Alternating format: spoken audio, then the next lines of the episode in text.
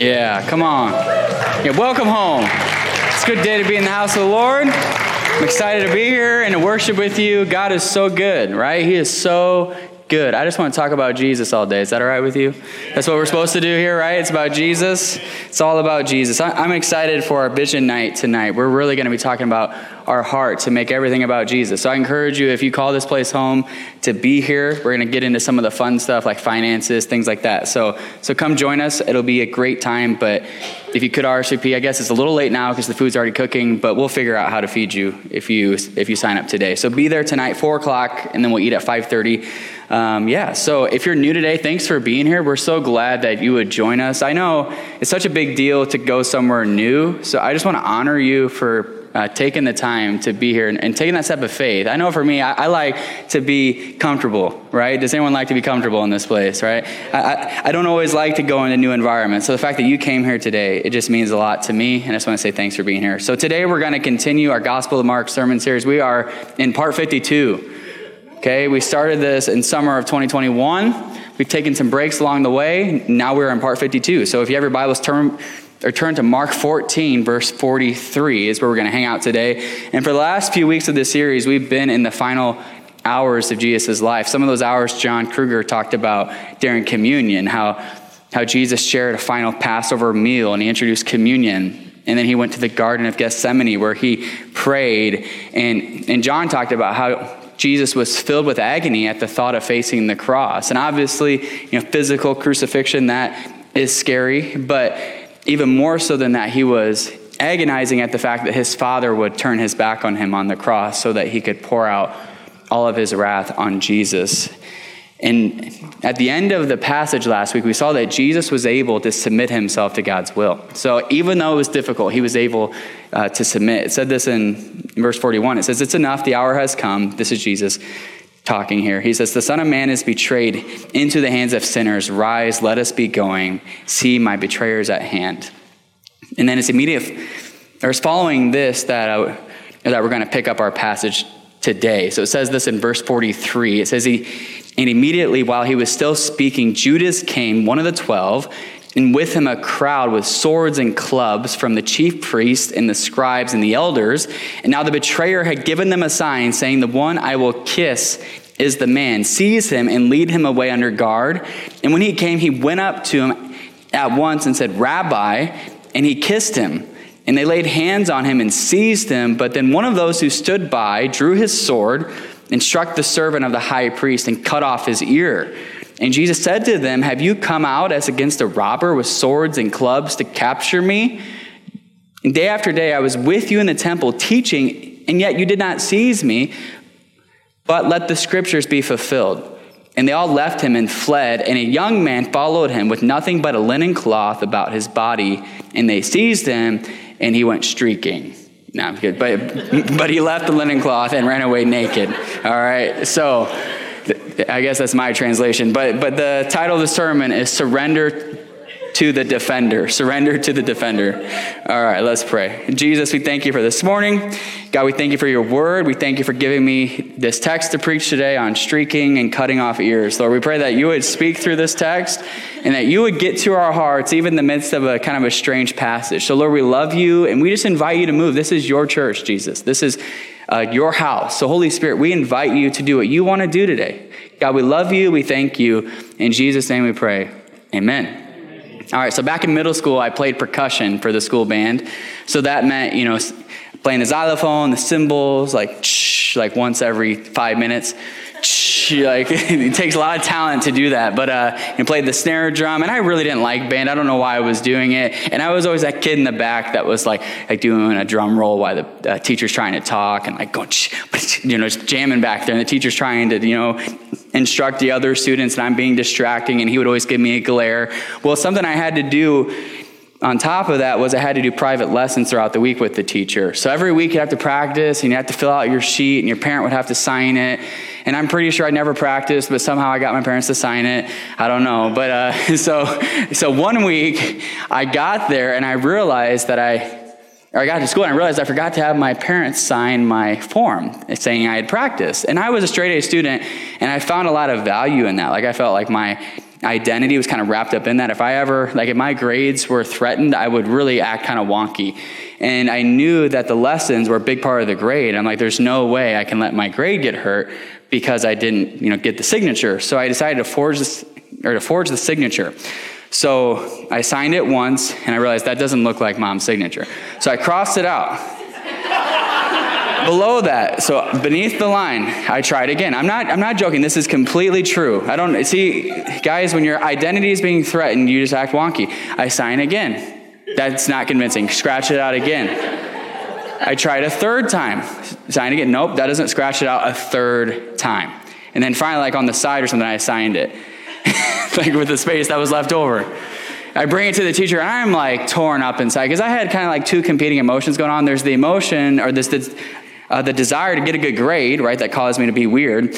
But then there's the other desire where I just really had a strong conscience as a kid. Like, like during spelling tests, if I like saw the answer on another kid's paper, I would put the wrong spelling because I would feel bad that I saw it. So there's this weird competition of, of desires in my heart to get a good grade, but then to be a good kid. So I'm going in there, I hand it to him, and I'm like, like there's no, I'm thinking, I don't know what's gonna happen, but he looks at it for like two seconds. He looks up at me. He's just angry, you know, just just kind of troubled. His face looked troubled. Like, what is going on with this child here? And he's it's, it's, it's, a, it's kind of a mixture of anger and concern. And he's like, buddy, come on. Like, like, did you do this? And I admitted it. And he ended up giving me grace in that moment. Said, obviously, you know, don't do that again. He knew I was a good kid and all that. But uh, but the point is, I acted really weird because I wanted to defend something, right? I wanted to defend my grade. And I just want to say I'm thankful for teachers and leaders that don't smash you when you mess up, right? We got some teachers in the house. I'm so thankful for teachers that can meet kids where they're at, and that's what he did for me. But I told him I was sorry, I moved on. But but the thing is, again, why do you think I I forged that signature? I I forged it because I felt like I had to defend myself. I was trying to defend my identity as a student who got good grades and did his homework. And not just that, I didn't trust that, that just maybe there's someone who's stronger than me who might be willing to help me. I thought I was on my own. I didn't trust my teacher to give me grace. You know, I could have told him, hey, I forgot to get mom's signature this week, and he would have given me grace, I'm sure of it. I also didn't trust God. I had a relationship with Jesus at this point. I didn't trust God to work out my grade. If I had trusted God, I would have put integrity before my grades and trusted Him to work out the details. I had given in to the lie that I had to fend for myself. And many of us go through life like this. We feel a constant need to defend ourselves. We feel that it's our responsibility to, to kind of fight for ourselves, to, or defend for ourselves. And if we don't defend ourselves, we just think nobody else is going to. And when we perceive danger, whether it's real or otherwise, we, we take matters into our own hands and act in really wonky ways. And hear me, it's a healthy thing to take responsibility for your life, all right? It's, it's healthy to do that. It's healthy to do what you can to take care of yourself. It's healthy to protect yourself from danger. If a car is coming at you, jump out of the way, right? God has given us instincts to defend ourselves. It's what you know, keeps us alive, like biologically, it keeps us alive, this ability to defend ourselves. But oftentimes we give into unhealthy, sinful defense of ourselves. We react in sin when people hurt us. We tend to run from conflict or we like run into it like ah let's go. Some of you are weird like that. Uh, we scoff when wise counsel tries to correct us and, and challenge us. We kind of push back on them and we sometimes will lie to defend our identity like i did. I believe we all can give in to a sinful defense at times. And there's so many reasons why we might get defensive right? We could talk all day about this. We could try to diagnose this for everybody. But here's three things that i just thought of as i prayed about this. The the first reason you might try to defend yourself or give into an unhealthy defense of yourself is abandonment. So some of us were abandoned as a child. Okay, so maybe a parent walked out on you, or you had parents, but they were emotionally absent. Or maybe someone you looked up to, like a teacher or a pastor or someone that uh, you thought you could trust. Maybe they disappointed you. And the point is, somewhere along the way, you bought into the lie that you have to defend yourself. You can't trust anybody, you can't count on other people. So it causes you to be very closed off and reactionary. The second reason why we might give into an unhealthy defense of ourselves is idolatry. Okay, so idolatry, it's like worshiping idols. Uh, so or so for some of us, we find our value in the things of this world. We find our value in things like money, power, popularity, status, being right, right? Some of us love to be right. Our God, or our God is not Jesus, but it's something in this world. We are too attached to something in this world. And when that thing is threatened, we start acting really crazy. We start feeling a need to defend it. And we're kind of like Gollum in Lord of the Rings. My precious. Like we don't want it taken from us, right? So like three of you know what I'm talking about. But anyways, I feel weird now. I thought you would know that reference. But uh, so the ring, he loves the ring. They're trying to take it from him, and he he acts weird, right? And when and when we find our value in something in this world, when it's being threatened, we start acting really crazy. Okay, the third thing is insecurity. Some of us, I would say probably the majority of us, are insecure in some way or the other. Our identity isn't grounded in Jesus, and we don't truly know in our heart of hearts that God loves us and He's for us, even with all of our weaknesses, right? Even at our worst, He loves us, right? He, God loves us no matter what, right? No matter what you do, no matter how crazy you act, He loves you. So then when someone, if you don't know this, when someone challenges you or makes you uncomfortable, you feel a need to kind of, or to kind of fight for yourself or to run from them because you're just not confident in who you are and whose you are. Every person, again, is different. It would take all day to diagnose all the reasons why we might be defensive. It's probably a combo of these things.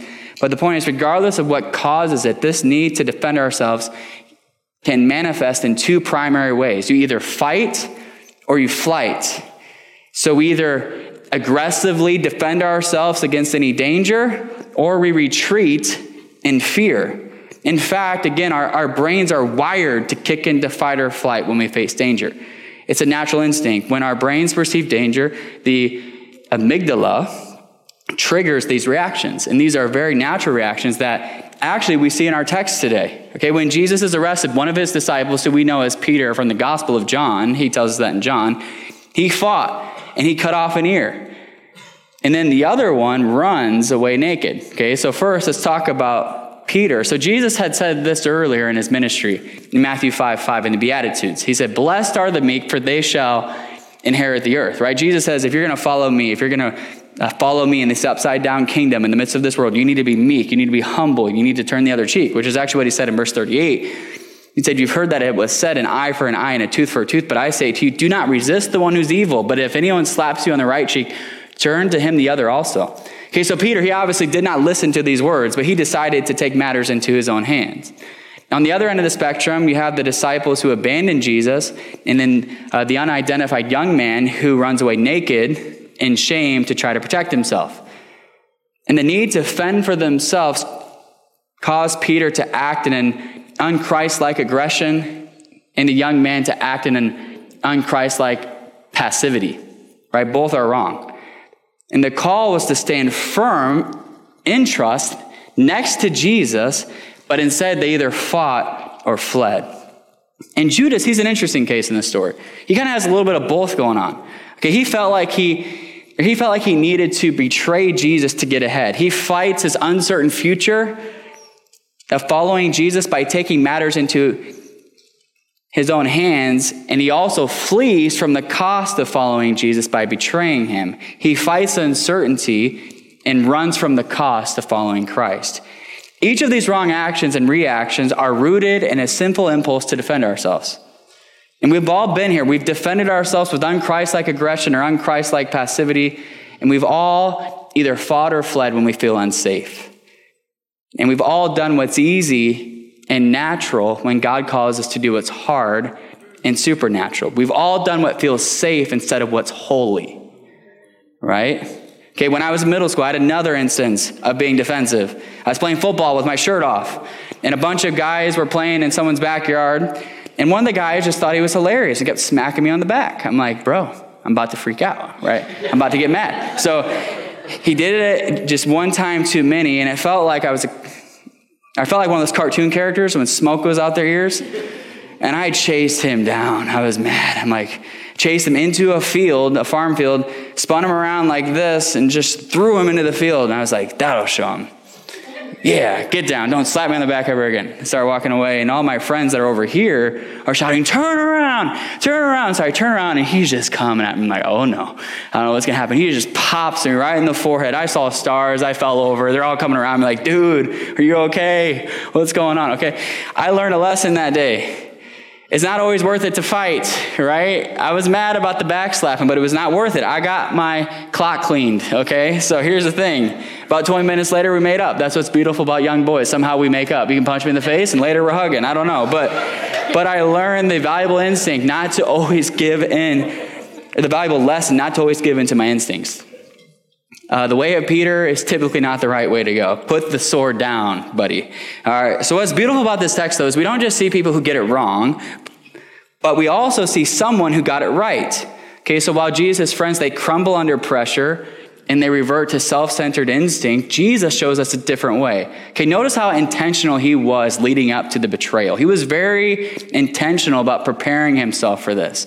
Okay. He took his three or his three closest friends to the garden to pray and spend some time with his heavenly father.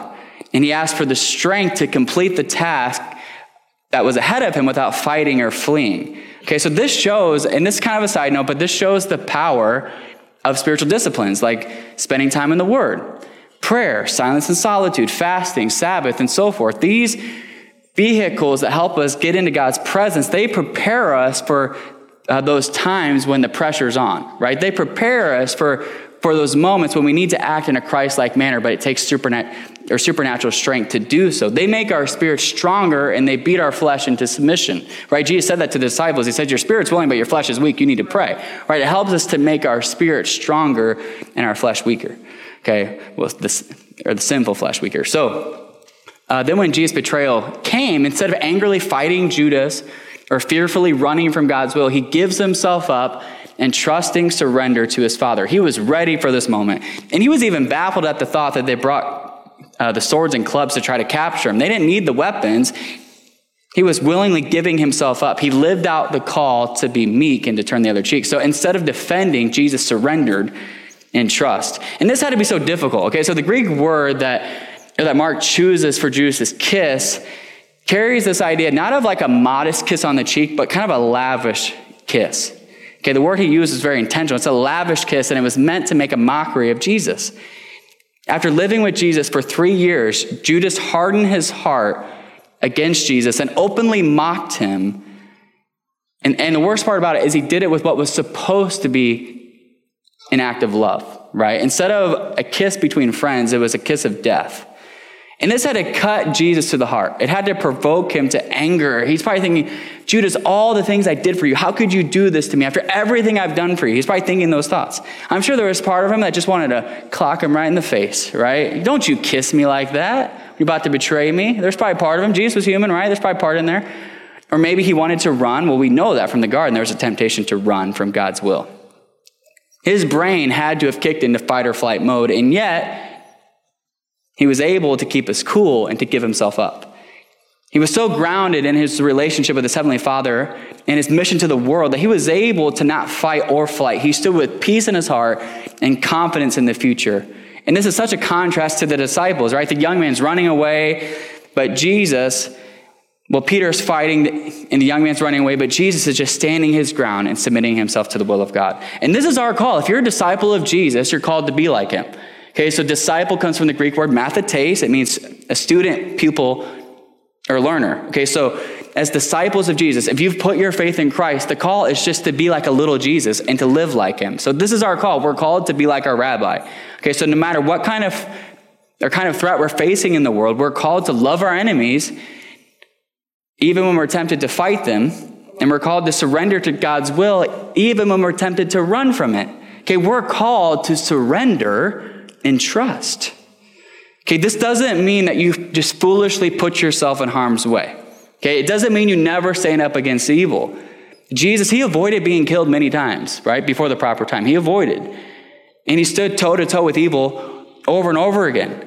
And he was not afraid to speak up and defend what was right. But it does mean that you don't feel the need to aggressively defend yourself or passively run from God's will. Instead, we love others even when it's difficult. We submit to God's will even when it's confusing. And when we encounter someone we disagree with, we don't feel the need to or to run from them or to run from them like they're a threat or, or to forcefully fight them.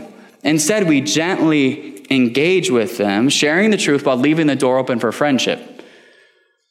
And when things are tight financially, we don't feel the need to panic or to start acting irrationally, but instead we can quietly pray, work hard, and do our part, trusting our Father in heaven to supply our needs. We don't need to defend ourselves. We're not, we're not fending for ourselves.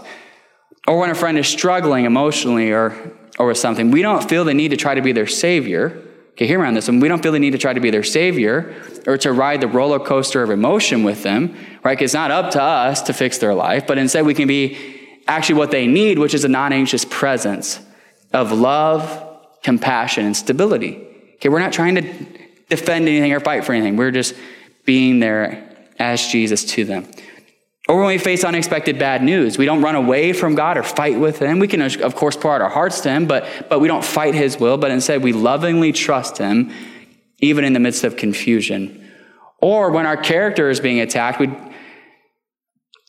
or we don't feel the need to prove that, or to prove that we're awesome, but instead we trust Jesus to vindicate us. Or on the other end, we don't allow the attacks of other people to put insecurity on our hearts, but instead we trust what Jesus says about us. It's getting a little deep this morning. Come on, somebody. You're loving it. All right. We, instead of reacting or running, we, we follow Jesus' example, who spoke truth, he loved his enemies, and he surrendered to the will of God. Jesus, he, or he never felt the need to cower in fear he never felt the need to angrily react. He used anger at times, but it was not a reaction. And he didn't feel a need to avoid God's will. And this is our call, but hey, here's the deal. It's easier said than done, right? It's almost impossible to live like this. How in the world do we get to a place of trusting surrender? Well, we got to circle back to last week's text. In the garden, this is what Jesus said to his father. He said, Abba, Father, all things are possible for you. Remove this cup from me, and yet not what I will, but what you will. Okay, so notice, we talked about this last week, but, but the thing to notice is that Jesus called his father Abba. Okay, so Abba is a term that, that carries a sense of intimacy and devotion. It, it, it carries a sense of trust. It's, it's almost like our word daddy. It's kind of like that. And for all of eternity, Jesus experienced profound intimacy with his Father and with the Spirit and during his earthly life, he would often go off to lonely places to be with his father. Okay, so for Jesus, God was not an absent father. Right? He was not, like some of you view God like that. Like he's like got better things to do than to talk to you. He's not an absent father who's looking at his phone or not paying attention to you. That's not who he is. To Jesus, he was a daddy who was very concerned with his life. And Jesus, he just trusted his father with his whole heart. He trusted him. He knew that, that the father's will was good and that his father would ultimately have his back. Okay, so the only way we're going to be able to surrender and trust is if we know our God is Father, right? A good Father, like the best kind of dad in the world, a good Father. If we're going to surrender when we face perceived danger, we'll need to know that God is our Father, and we'll need to know that that we can trust Him. And the solution for our our fight or flight instinct is to feel safe. To feel safe where? In God's arms, not in our circumstances, but in Him. In Psalm 119, it says, You are my hiding place. This is David talking, and my shield. I hope in your word. Actually, I'm not positive if that's David. It's a psalmist. Okay, I just want to make sure I'm not saying something wrong. He says, You are my hiding place in my shield. I hope in your word. Right? That has to be our heart before God, when we're facing unexpected circumstances or we're facing a conflict with someone we love, instead of reacting, fighting, running, we know that God is our Father. He's our hiding place. Okay, but I think there's another piece to this too. Okay, the disciples, they just lose it in our story, don't they? They just go crazy. They're acting off of purely or purely human instincts. You know, Peter again cutting off an ear, a young man streaking for the first time in recorded history. They lost all sense of dignity in order to keep their cool in this tense moment, the disciples needed to understand what Jesus was doing. Okay, what was he doing by going to the cross? He was giving himself up on their behalf. He was facing the very wrath of God for all the sin and evil in the world, so they wouldn't have to. Okay, while Peter was using the sword to defend himself, Jesus was giving himself over to the sword that Peter deserved. Woo! Come on, somebody. Right, right. Peter's picking up the sword. Just like, you don't need that. I'm taking the sword on your behalf, the sword of justice for your sin.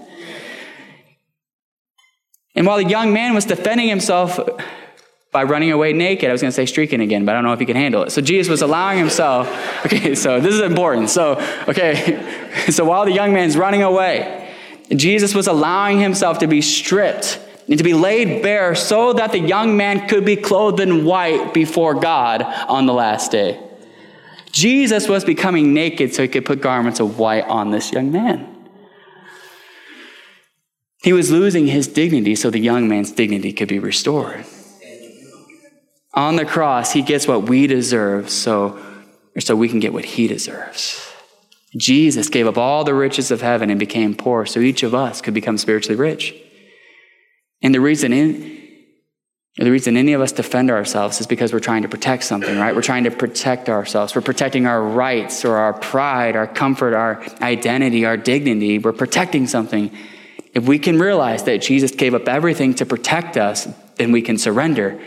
By giving up his life, Jesus secured our life. He secured our eternity. If we trust in him, nothing of true significance can be taken from us. Even if we face the worst possible fate in this life, which is death, we'll be raised up on the last day to be with God forever in the perfect new heavens and earth, and everything will be restored. If we want to be able to truly surrender to Jesus, we have to see what he's doing here. The ultimate defender became defenseless in order to defend us. Okay, we can surrender and trust because Jesus is our defender. Come on. He's our defender. Jesus fights for you. He defends you. You don't have to defend anything. He's already defended you. And he continues to intercede on your behalf before the Father. He prays for you. He defends us. We have to see this. We have to get this because he made himself defenseless. We are eternally defended. Okay, we don't have to defend anything anymore. We can put away our swords and keep our clothes on. We don't have to fight or flight. We can joyfully and peacefully stand with our arms up and surrender. Jesus Christ, the Son of God, has us. Okay, so so far we've seen we can surrender because God is, or God is our Father and Jesus is our defender. The Spirit has a role in this as well. It's, it's not in this passage, but I think it's important. Okay, here's the deal. When we put our trust in Jesus, the Holy Spirit comes to live on the inside of our hearts. Ephesians 1 says this it says, In him you also, when you were or when you heard the word of truth, the gospel of your salvation, and believed in him, were sealed with the promised Holy Spirit, who's the guarantee of our inheritance until we acquire possession of it to the praise of his glory. Okay, the Holy Spirit, what's he do? He does a lot of things, but one thing he does is he guarantees our salvation. Okay, he's our seal saying, they're saying we're headed to eternity with God. When he comes to live on the inside of our hearts, it's God's stamp on us saying we're headed for eternity with him. Okay, so we can surrender and trust because the Spirit of God is our guarantee. God's precious Holy Spirit lives in this inside each of our hearts. He, the Holy Spirit lives inside each of our hearts who trust in Jesus, right? He comes and He lives in us. In the Father, Son, and Spirit, we don't need to defend ourselves anymore. The Father calls us His own, the Son defends us, and the Spirit lives inside of us to be set free from the need to defend ourselves, we have to get this. The triune God has our backs. He's working overtime on our behalf, and we have nothing to prove, nothing to defend anymore. Okay, we're called, this is the main idea, we're called to surrender to our defender. And yes, it rhymes, and I love it. We're called to surrender to our defender. As I was preparing this sermon, I could not help but admit to myself that I can be rather defensive. Specifically, when someone is critical of me. If someone thinks I'm not doing a good job, I can react primarily in fear, but then it comes out in anger as well. And this manifests itself most often in my marriage. Does anyone ever argue with their spouse? Just me. Okay, anyways, you're all looking at me like, oh, he's, he's got issues. But if Emily challenges me, which wives should do, right? And husbands should do in a loving way, okay? If Emily challenges me, I can just kind of rashly react. All of a sudden, my brain's over there and I'm acting weird. I'm acting wonky. It's like I'm trying to, to forge a signature four times in a row. And I react by critiquing her back. Well, what about you? What about what you did last week, girl? Come on, what about that? Let's talk about that. I like that. I like talking about that. I tell her, hey, hey, I think you're wrong, and here's why, right? You know, that's why I do that. It's not because I'm bad, right? Okay, why does a simple critique bother me so much? Okay, part of my journey and growing in my defensiveness is identifying why I'm defensive. And as I've explored this, I've realized when someone criticizes me, I, I feel like they're attacking my identity. And for my entire life, my entire life, I've had this tendency to find my identity in how well I behave and in how much I can produce. Okay, growing up, I found my identity in getting good grades and doing well in sports and music and behaving better than my friends. As an adult, I find my identity in being a really good dad, being a good husband, being a good pastor. And when someone critiques me, it can feel like it's attacking who I am. And I think I'm in general, I'm a confident person in general, but I have some insecurity that I need to work out if I want to become less defensive. I have to figure out that that my identity is in Jesus alone. It's not something I can just get in my head, it has to get in my heart. Like the Father calls me son. I'm a son. If I got straight F's, he, I'm still a son. If I stunk at football, which I really wasn't that good anyways, but I tried to make myself feel like I was good enough anyways, if I stunk at football, he, he still loves me, right? If I don't make the starting lineup, I had to make the starting lineup. If I didn't make it, I don't know what would have happened. If I didn't make the starting lineup, it's going to be okay. If I mess up, if I react in anger to my kids, it's okay. He still loves me. He still loves me. If I don't treat my wife the way that Christ treats the church all the time, it's okay. He still loves me. I need to grow in it, but, but he still loves me if I'm not the perfect pastor who's there for everyone just whenever they need me and I do everything I'm supposed to do and I make all the right decisions, if I'm not perfect pastor, he still loves me. He calls me son. Jesus became defenseless for me. I don't have anything to defend. There's nothing to prove. He's already defended it all. He's already proved everything. You know, when God looks at me, he sees the blood of Christ covering me. I have nothing to defend. And the Spirit of God, He lives on the inside of my heart. I get to talk to Him every day, and He's telling me you're headed towards eternity with God. That has to be my identity, not what I do. I should be able to leave this church, resign, my identity still in a good place because my identity is not being a good pastor. No, it's in being God's son. That's where my identity has to be found. And when that happens, I can handle people criticizing me. It doesn't, it's not going to bother me. Of course, I want to get better, I want to grow all that, but it's not going to bother me like it did before. And when Emily challenges me, I can humbly receive it and say, she's not saying I'm a terrible husband. She's just trying to help me grow. Right? She's trying to help me get better. She's not saying I stink at this.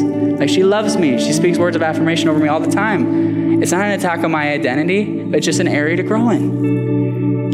And here's the thing, I'm never going to be perfect. We're all going to get defensive at times, right? So so when I do get defensive, I need to identify that and practice repentance and, and, and to repent of it as quickly as possible. Don't let it sit there for a long time. If you if you identify defensiveness rising up in you, just repent of it. Even in the moment, you can say, you can tell if you're having a conflict with someone, okay, you can tell I'm getting a little worked up. I'm just struggling. I'm just being defensive. I'm sorry. I'm not trying to be. Right? It's okay to do that in that moment. Or to do that with your spouse.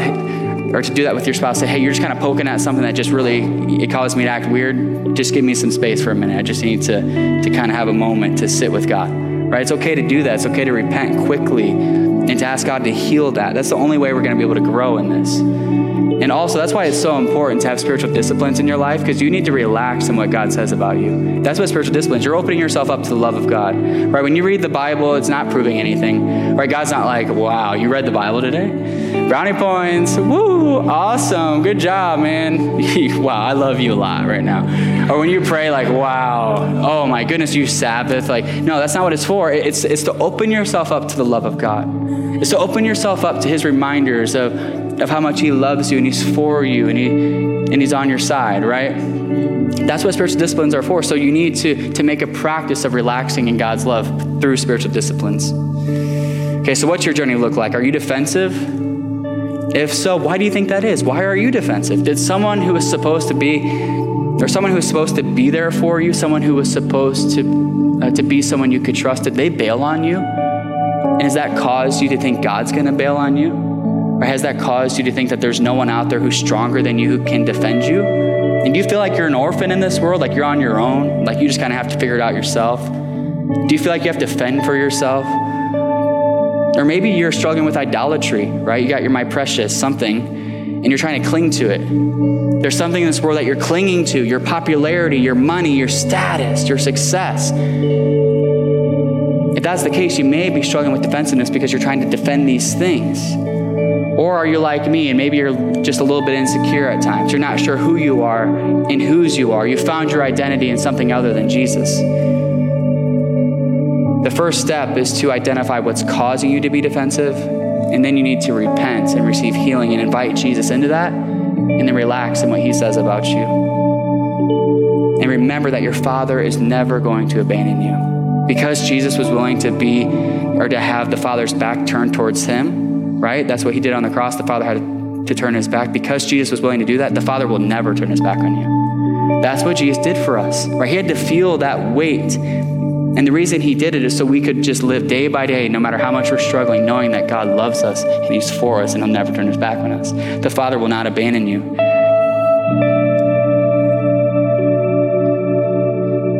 And also remember, Jesus is way better than anything in this world, right? All your idols, they're crummy. They're not going to deliver what they promise you. Jesus is the only thing worth clinging to. And if you trusted in Jesus, you need to learn to get your identity wrapped up in Him. It's not about what you do, it's about whose you are. If we can get this, we can surrender. We can love our enemies and serve them no matter how difficult they are. And we can walk into whatever storm that life is throwing at us, trusting the Father's will in the midst of it, right? In the storm, and I think it's in Mark 4 when Jesus, or there's a storm going on, the disciples are freaking out. Like they're on the lake, they're freaking out. And Jesus is taking a nap on the cushion, just sleeping during the storm, right? If you trust God, if you know whose you are, no matter what storm is going on in the world, you can take a nap next to Jesus knowing that He has you, right? That's the call. And if you can get this, you can put down your sword and keep your clothes on right? You can stand in peace and surrender. All right, let's stand all across this room. We're going to close. In just a moment, I'm going to pray that God would do something that only He can do and that He would help us to surrender, help us to truly know whose we are and who we are. But before I do that, I just feel like I'd be remiss if I didn't give you an opportunity to put your trust in Jesus. So if you came in here this morning and you're not walking in right relationship with God, I want to give you a chance to surrender to Him this morning and accept what He's done for you. On the cross, Jesus gave it all for you. He, he paid your penalty. He died so you wouldn't have to. Right? He died so you wouldn't have to. Right? So if you want to put your trust in Jesus, I want to give you a chance to do that this morning. So what we're going to do, we bring the lights down if that's you, I want to know who I'm praying for. And you don't have to you know, come up to the altar if you don't want to. But if you could just slip up your hand right now so I know who I'm praying for. If you want to put your trust in Jesus, just do it boldly. Just put your hand up saying, hey, I'll,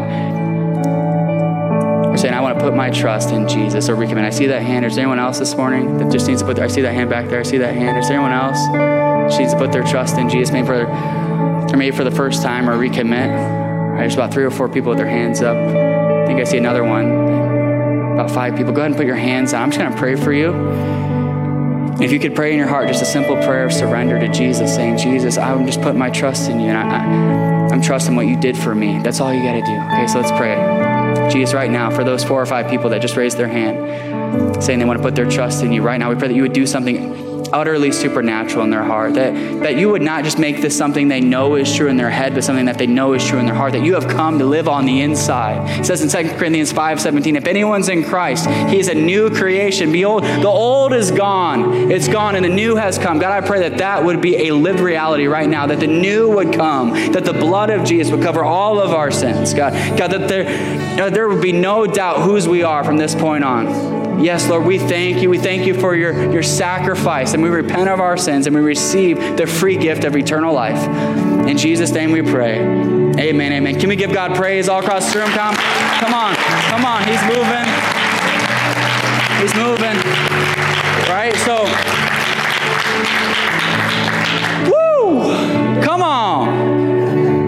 Heaven's rejoicing right now. If even one person puts their trust in Jesus Christ, heaven is erupting with joy. Death to life. That's what we're all about at Sent Church, is seeing people come to faith in Christ and become like Jesus. That's what we want to see happen. Guys, I'm praying for Easter Sunday. We got baptisms coming up on Easter Sunday. And I'm praying that there be so many people wanting to get baptized as a public declaration of their faith in Jesus Christ. And I'm praying we would do our part to bring people into Jesus' presence, right? So I'm just getting excited about that.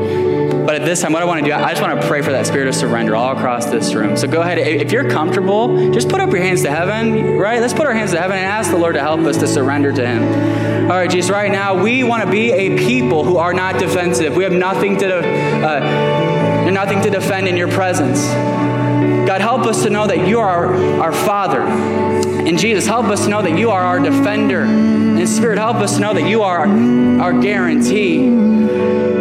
God, we love you. We thank you in Jesus' name. Amen. Amen. Let's worship Jesus one more time. The altars are open. The prayer team's going to be up here. If you want prayer with someone, I encourage you to go and pray with them. And if you did put your trust in Jesus, I just want to encourage you to talk to someone about it today. Don't leave this place without telling someone that you put your faith in Jesus. All right, let's seek the Lord.